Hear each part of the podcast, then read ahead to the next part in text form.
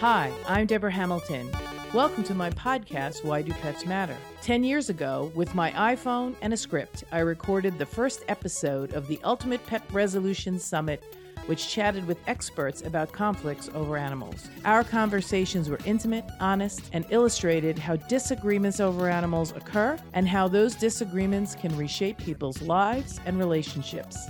In November 2019, I started Why Do Pets Matter, a new podcast that continued these informative discussions. I'm so excited to have you here with me, continuing my exploration into a more meaningful conversation about why pets matter to all of us. My guests and I will share ideas, stories, and experiences straight from the heart, unscripted and holistic. From the bravest moments to the most brokenhearted, we will explore how to resolve disagreements over animals differently. One thing I know for sure is I want to have more meaningful conversations that will help all of us unlock that deeply felt human animal bond that drives the emotions of conflict. Hi, everyone. Debra Hamilton. Today we're going to talk with Kate Rosenthal. She is the manager and marketing for events person for Paws for People.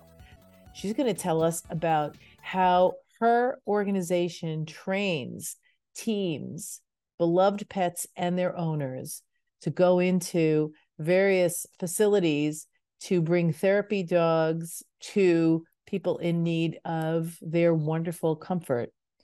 We also talk about the wonderful WAG and Walkathon, which is running from September 21st until October 21st, 2023, where you can walk 26.2 miles and receive all sorts of goodies if you get up to about 100 miles and be sponsored.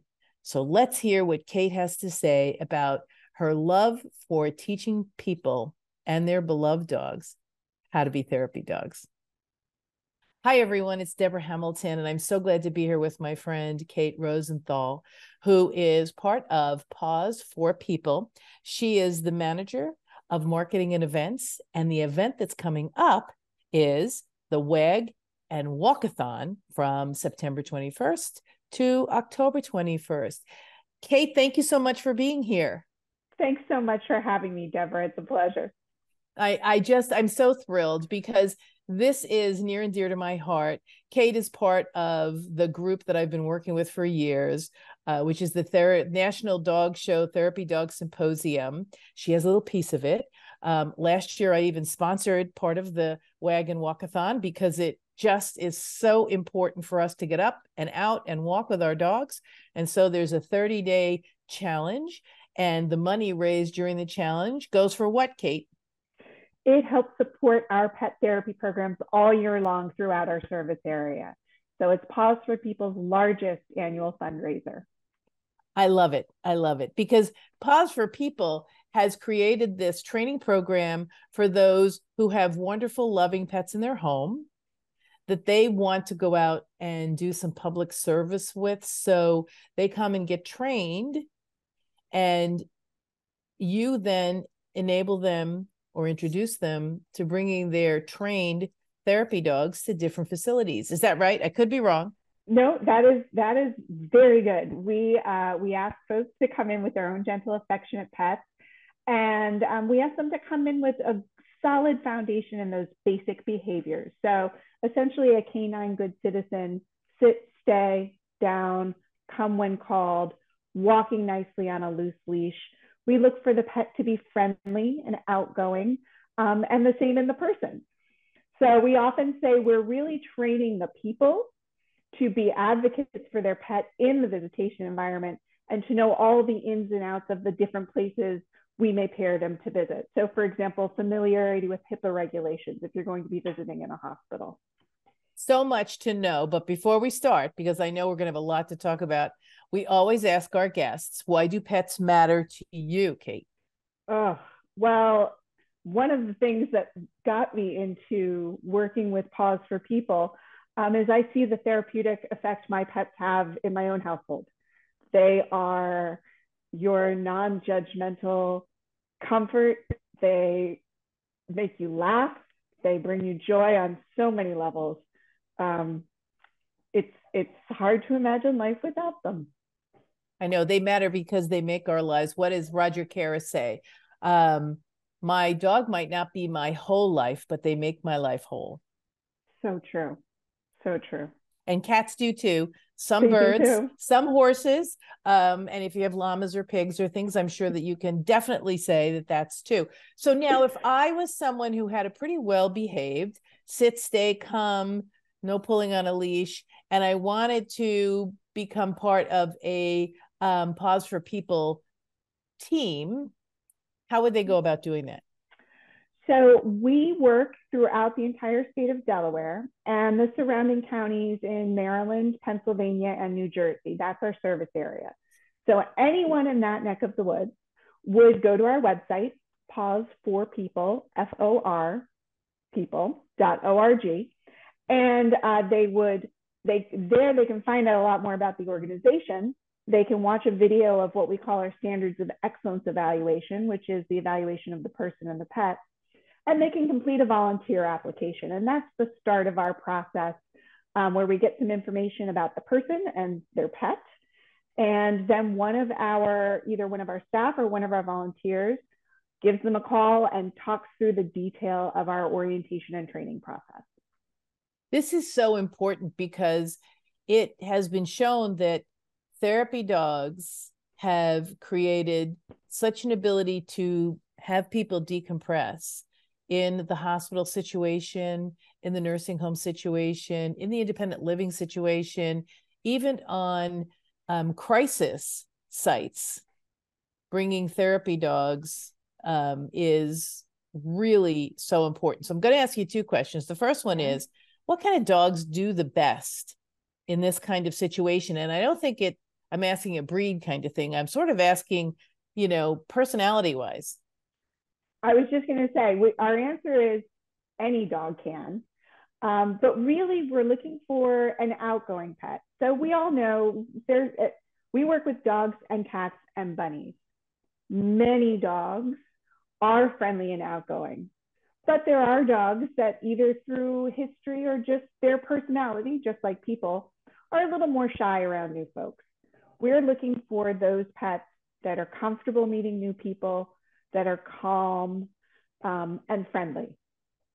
It really is important because they have to be able to read the room. Yes, yes. And you often, anyone who has a pet at home, I'm sure, has seen this. Like you have a bad day, and I've seen this with my dogs. You come home, you sit down on the couch, they're right there next to you. They might get up and leave your family member in the other room who had a fine day and isn't feeling so bad to come and sit with you and give you comfort. So they have an instinct for that. Again, we really we teach the people to read their pet to help their pet engage better, but the pets really know what they're doing. And so part of the training we had discussed before we got on is to really teach the pet how to be appropriate in different situations beyond the sit stay come, you know, whatever. And to teach their owners to read the room and read the dog as well. So tell me a little bit more about that because I think that is one of the most important training parts of training that you probably do at Paws for People. Absolutely. One of the central tenets of our training is that we always encourage our volunteers to be advocates for their pet. So we frame all of our interactions as visits not as fixed amounts of time. My dog may have boundless energy. I have a, a Labradoodle puppy, and she might be able to visit for two hours. But my 10 year old Pomeranian mix, half an hour, and he might be done. And I have to know their cues and read their signals in that environment. Some pets, um, one day can do that longer period of time, and the next day just don't have the energy or the focus for it. So it really is, that's one of the reasons that we ask folks to come with their own gentle, affectionate pets, because when you have that bond, when you have trained with your own pet, when you've gone through that process and really developed that kinship, uh, you, you know their cues. You can read their, you know, read their signals and, and follow accordingly. So um, part of what we teach is is kind of you know some of it is a graceful exit. You know when your pet's had enough to be an advocate and and say you know we will be back for the visit next week or in two weeks whenever they're scheduled next. But spot here is just kind of they're kind of done for today, so we're gonna go.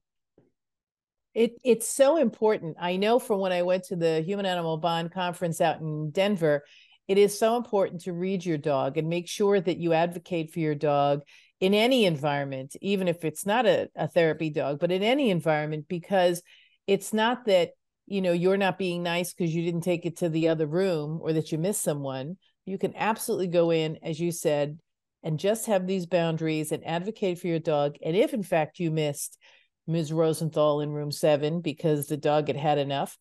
Eh, put the dog away and come in and say, just exhausted. And you know how that feels. And we will start with you next time. Exactly. Exactly. It's so important because these dogs are giving so much of themselves. I always say they suck up our our negative energy. Uh, and and we really need to make sure we don't have them sucking up too much of our energy that helps us feel better and um, they just really are like sponges well it's really interesting we there's been a couple of decades now of research on the impact pet therapy has on people physiologically it lowers the levels of cortisol cortisol in our system the stress hormone raises the levels of oxytocin makes us feel better. It lowers your heart rate, it lowers your blood pressure. I just heard a couple of weeks ago a report on the radio. Uh, they've been doing some studies on the impact on therapy pets and particularly dogs. And they're finding it has the same impact on those pets. So pet therapy calms them as well and lowers their blood pressure. And we all know that our pets need physical stimulation, but they also need mental stimulation and those interactions really feed that um, and can and can really help our pets have a full more rounded life you know there's one thing to throwing the ball 700 times in the backyard you have a labradoodle um, i have irish setters and then there's something when you're just sitting and you're just holding their head in your hands and they are gazing in your eyes and you're gazing in their eyes you know you're both feeding each other souls absolutely and it's so important. So it let's so talk important. a little bit more about the WAG and Walkathon because that's in yes. conjunction with the National Dog Show, and it really wants to get people out walking with their dogs. Yes. Um, so it is a 30 day virtual marathon. So you have from September 21st until October 21st to complete 26.2 miles. And we encourage folks to walk with their pets to get if you don't have a pet get out with your friends and family uh, it's a it's a great way to engage and you can sponsors for your walk. You can set up your fundraising page on our fundraising website and all of those dollars raised will support the wonderful pet therapy work of our volunteers throughout our whole service area. So it is um, it helps us pay for all of that wonderful training. Um, one of the hallmarks of our organization is that we are really hands-on with our volunteers and our partnering sites from start to finish. Um, and so it helps sustain all of that work so that our pet therapy teams are giving their best and our community is getting the best.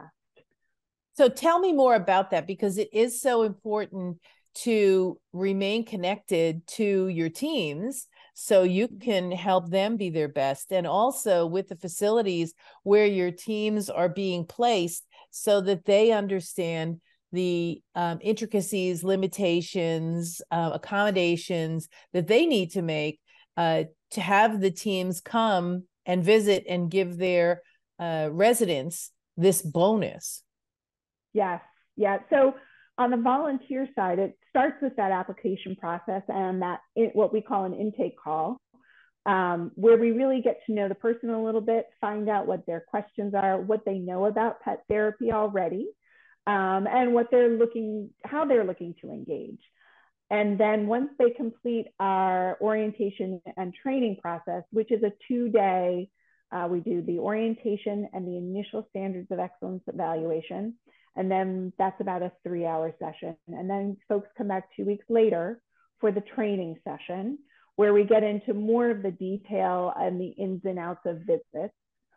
Um, things like those HIPAA regulations, what you should bring, if there's ever an incident, if, you know, heaven forbid, it's happened to all of us, your dog has an accident, what do you do? So, kind of those ins and outs. Once they complete that orientation and training process, the final step of our training is a guided first visit. So, our staff works with the individual volunteer to find a partnering facility that meets their needs and their pet's needs. For example, I might have a great desire to visit a hospital, um, but my pup does not like slippery floors. That's not going to be a great fit for us. So that's where our volunteering site coordinators might say, you know, I understand you want to be in a hospital, but we have a great relationship with this long-term rehabilitation facility and they have carpeting. So maybe that's a better fit for you. So we try and match the best fit for the person, the best fit for the pup, and what our partnering facilities need. So if they're looking for more visits, making sure that we're getting volunteers there to fill those needs. Um, it's a constant balancing act to make sure everybody is getting what they need when they need it. Um, and then that guided first visit. So once we match our volunteer team with a place to visit, one of our volunteers or one of our staff will go with the team and really be there to offer support, to coach. Um, and every time one of our volunteer teams starts at a new facility, they will have a guided first visit. So they'll have a volunteer that will show them the ins and outs of that particular place it's great because not only do you advocate for your dog as a team member you are then advocated as as a team you're advocated for by the guided visit because there's someone there who might have been to the facility before or maybe seeing the facility for the first time themselves but that there's always somebody there as a support for this process to run smoothly yep yep and we'll often have teams after they've been visiting for a few months, we do do regular check-ins with our volunteers to make sure they're happy with where they're visiting. Um, often we find that they'll want to add an additional visit. So for example, they might enjoy going to this elder care facility, um, but they heard about the Paws for Reading program and gosh, you know, we'd really like to go to a school too. So then we begin that process again and take them into that new environment. So so tell me a little bit. So we've talked about the dogs have to be your family beloved pet so that you know their signals and when they're telling you what to do. It takes you through the process. Um, you're in uh, New Jersey, you're, you're uh, in Delaware, but you also service New Jersey, Maryland, um, and Pennsylvania, right? Mm-hmm. Yep. yep. So if I'm um, and, and we, we talked about how someone is looking to become a therapy dog handler team. Mm-hmm. Uh, that process was great. But how do we, if we are listening to my podcast and we have a reading program at the school, so there might be mm-hmm. a parent who's sitting here going, "Oh, we have a reading program. Wouldn't that be great if the dog?" Or they have a um, a parent in um, a facility or someone in rehab as you said you know this rehab facility does great.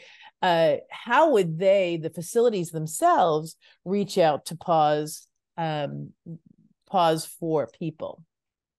Excellent question. Right at the same place. So on our uh, the homepage of our website pawsforpeople.org we have a tab for volunteers and we have a tab for requests. And so a site can a partnering facility can fill out one of those site request forms. And then we reach out again and have that conversation about what are your needs? Where are you located? Um, there has been, um, I think we've, we might have reached a tipping point with sort of public awareness of the benefits of pet therapy, particularly post COVID and particularly for mental health support. So we have been inundated with requests for support. So we are doing a big push now for volunteer recruitment to meet that need. So we have a, um, what we call a waiting pool of sites. We add new partners as we have volunteers to fulfill that need. So we don't want to bring a new facility in and then not have anyone there to visit. That doesn't benefit anyone. So we work with those organizations Um, and that's why we have a waiting pool, not a waiting list. We, we might get folks for somebody who came in yesterday because we have a lot of volunteers in that area and we can, we can fill that quickly. Um, so we are always welcoming new, particularly partners. You use the example of, of a, a school. Um, there's a lot of great families in that school who probably have great dogs. And um, if you reach out to your parent community, we are happy to train those folks um, to visit in their own in their own neighborhood, in their own school. Right, um, in their own school, or while their kids are at school, so they could they could do a two bite at the apple kind of thing with the dog if the dog has enough bandwidth and if they don't then we understand but i know that we have a number of colleagues in the dog show world whose dogs because they are pretty bomb proof um, are also therapy dogs because they love well they love showing off and they're outgoing uh, and they love being fawned over so when someone you know holds their head because they're held by the judge so people hold their head all the time and gaze into their eyes. They are perfectly happy to be there and be fawned over. Uh, so I I love that you have partnered with the National Dog Show because it just gives so much ability for people to know who you are, where you are, and I'm so glad I've had this opportunity to put you on Why Do Pets Matter. Um, I want to ask again this walkathon is for anybody, whether you have a dog or not. Absolutely, absolutely. And because it is a virtual walkathon, you register. Again, you can find it. There's a button right on that homepage. Keep sending folks back to our pawsforpeople.org. Um, you can register and walk anywhere. And you, it's on the honor system, so you self-report your miles. I get a lot of screenshots of people's, you know, Apple Health or their Fitbit or what have you. Um, we have some great incentives. So um, everyone who raises $150 or more will qualify for our uh, event t-shirt, which is a fabulous burnt orange with this year's logo on it. Um, and our folks who walk their 26.2 miles, the first 100 people to complete that distance will get the WAG and Walkathon um, Paws 2023 WAG and Walkathon car magnet, which is a nice little that is nice. That is, is wonderful. A, it's a cute little magnet. Uh, and thanks to our partnership with the dog show, we have another incentive for our fundraising folks. If you raise all of our teams who raise $200 or more will be qualified for a raffle to win two tickets to the National Dog Show on November 18th and 19th. Oh wow, so, that is huge. That's yeah, huge that's because it is so important. Prize it it is it is such a fun thing to attend. I know everybody watches it on Thanksgiving. Um, secrets that we know is that it's held before Thanksgiving, uh, but that's only it's a secret. Uh, but it is a wonderful tradition that has become across the board. Everybody turns on the National Dog Show after uh they eh, they eat the turkey so it's it's or actually before because it's usually on around noontime i think so it really is a wonderful collaboration and partnership that is that is hopefully creating more people considering training with their beloved pets providing this opportunity to people who are in nursing homes or rehabilitation or hospitals because it provides such comfort to the people who are not feeling well. And then, of course, uh, being able to get us up and out with the um, WAG and Walkathon huge because a lot of us like me today my my watch keeps barking at me um, to get up and stand up and so i uh, i think i will sign up after i'm through here to make sure i do the 26 miles because i probably could do 26 miles in the next 20 days or so because I walk about four miles a day with the two hoodlums that I have. How how far have you gotten so far? Or you can um, well you can join, you just can't get any of the just, goodies. Yeah, I'm not going to win any of the prizes, but I, I get a car magnet and a T-shirt. Yay! Uh, yay! But I do. We, and my dogs are a little smaller, but my Labradoodle's got boundless energy, so I think I'm I haven't logged the last couple of days. I've been busy logging everybody else's miles. I think I'm sitting at about 16 miles since we kicked off on Thursday. Yeah. Um, but I know I haven't counted everything. Yeah, because usually you you have no idea how far you walk. And just think if you had your neighbors uh, pay you two cents a mile and you walk 26 miles, I mean, that's huge, right? You're yeah. you're you or 10 cents a mile it's $26 um, yep. and it works really well. That's correct correct? $26 if it's 20 10 cents a mile yep yeah. 26.2 miles. So yeah it's, and it is you know it's a great cause. Um, we are a nonprofit so your gift is tax deductible. Um, and uh, you know whether you have a pet that can do this work or you, you can support someone... somebody whose pet can Exactly. Exactly. So your family member might get the benefit of this therapy dog that you supported through the walk and wagathon. Um, and you know, the people who train the dogs do it on a um, a basis. I'm sure they're not uh, paid a huge amount, but they're paid something because it's a lot of time. It takes what three or four or five weeks to train a therapy dog team so we, all, all in, we figure between the, the whole, over the whole process, our volunteers spend between 12 and 16 hours in initial training. And then our teams that, for example, visit with folks on the autism spectrum, we have additional training and materials for those teams. So they're doing a whole other round of training to learn about the population they're going to be visiting with and how to best engage. And we um, do need to compensate the trainers. They're doing God's work.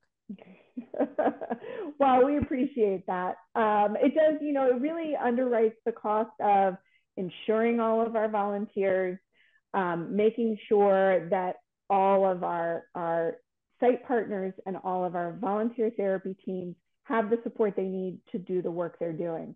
Um, and so that takes people and administration people. So that's really fabulous because I, I want to make sure everyone who's thinking of maybe doing therapy dog training.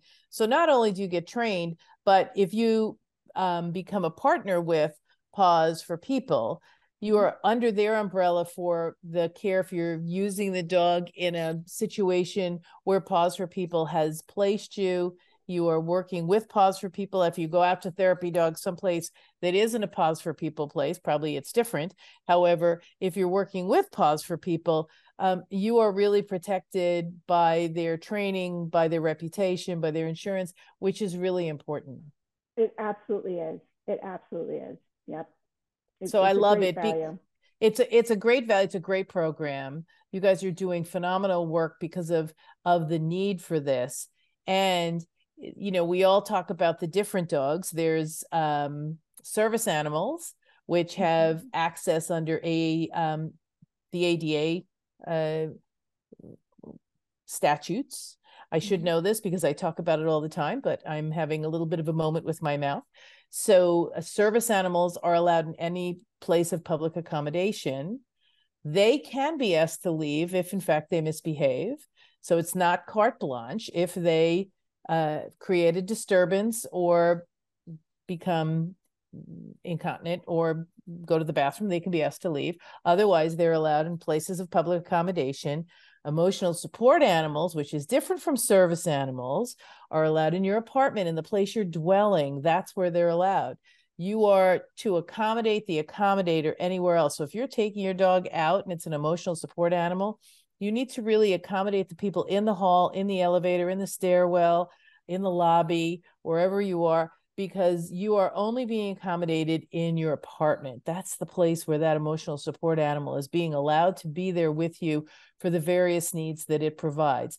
And of course, a therapy dog is a partner with its handler who doesn't get any special treatment anywhere except for the fact that when they show up, because they have been recognized, certified, and introduced to the various facilities as a member of a recognized therapy training program, they are like the gold standard of uh, visiting nurses. And, there are we we do have some some folks just like the canine good citizen evaluation. Um, sometimes if you have a certified therapy dog, you might get a discount on your homeowner's insurance or something like that. But that's really about it. Um, and we actually also we train our volunteers the same way when we're out in public that you know we love our pets and everyone we visit loves our pets but not everyone out in the public is is a dog person or a cat person or a bunny person. So you yield to those people on the elevator you yield to those people in the hallway. Um, and so that's that's a piece of our training as well It is so important, I have to say, even if you're in a hospital um, or you're in a, um, a, a, nursing home or or somewhere, rehabilitation institute, recognize there are people there who may be afraid of dogs and appreciate that. We are so lucky that we didn't have a bad experience with a dog, and so they don't make us crazy, or a bunny or a cat. Mm-hmm. Uh, and so if someone says no, or you see them walk toward the wall when you're there. Body block your dog into the wall so they can walk past in a more secure fashion. And i don't mean body block slam your dog up against the wall. I mean just put yourself between them and your dog or your cat or your bunny because you have to appreciate their ability to um, be away from animals if that's if maybe they're highly allergic who knows? I know this is a huge piece of probably what you teach because although they are therapy dogs and although they are emotional support animals knowing the limitations and appreciating somebody else's um, inability to be with that animal is so huge. I'm i'm so glad we got to that by the end of this because it really is important um, and i know that you help your trainers who love their dogs and can't understand why anybody wouldn't want to pet that uh, labradoodle. I mean i don't understand However, some people might say, uh, no, it's a little too energetic for me, or no, I'm allergic, or whatever. Uh, it it really is important to uh, be aware. Yes, yes, that's a big that's a big piece of our culture, Paws culture, is recognizing that people have different levels of engagement and understanding, and uh, may have different cultural norms around pets in different environments, and you need to be respectful of that. Absolutely. And as we started out this discussion, having awareness of your pet's desire to be with somebody as well, or their ability to even be in the situation.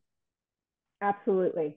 Absolutely. That's pretty key. Kate, I am so glad you've been here. Now, remember, from September 21st, 2023 until October 21st, 2023, you need to get on Paws for F O U R people dot org. F O R. Sorry.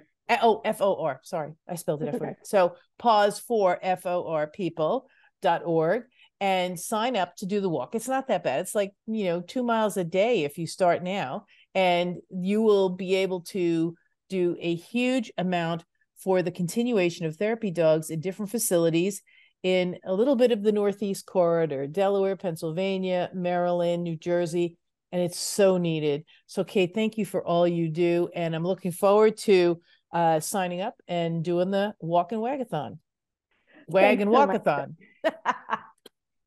Thanks so much, Debra. Thank you. You're the best.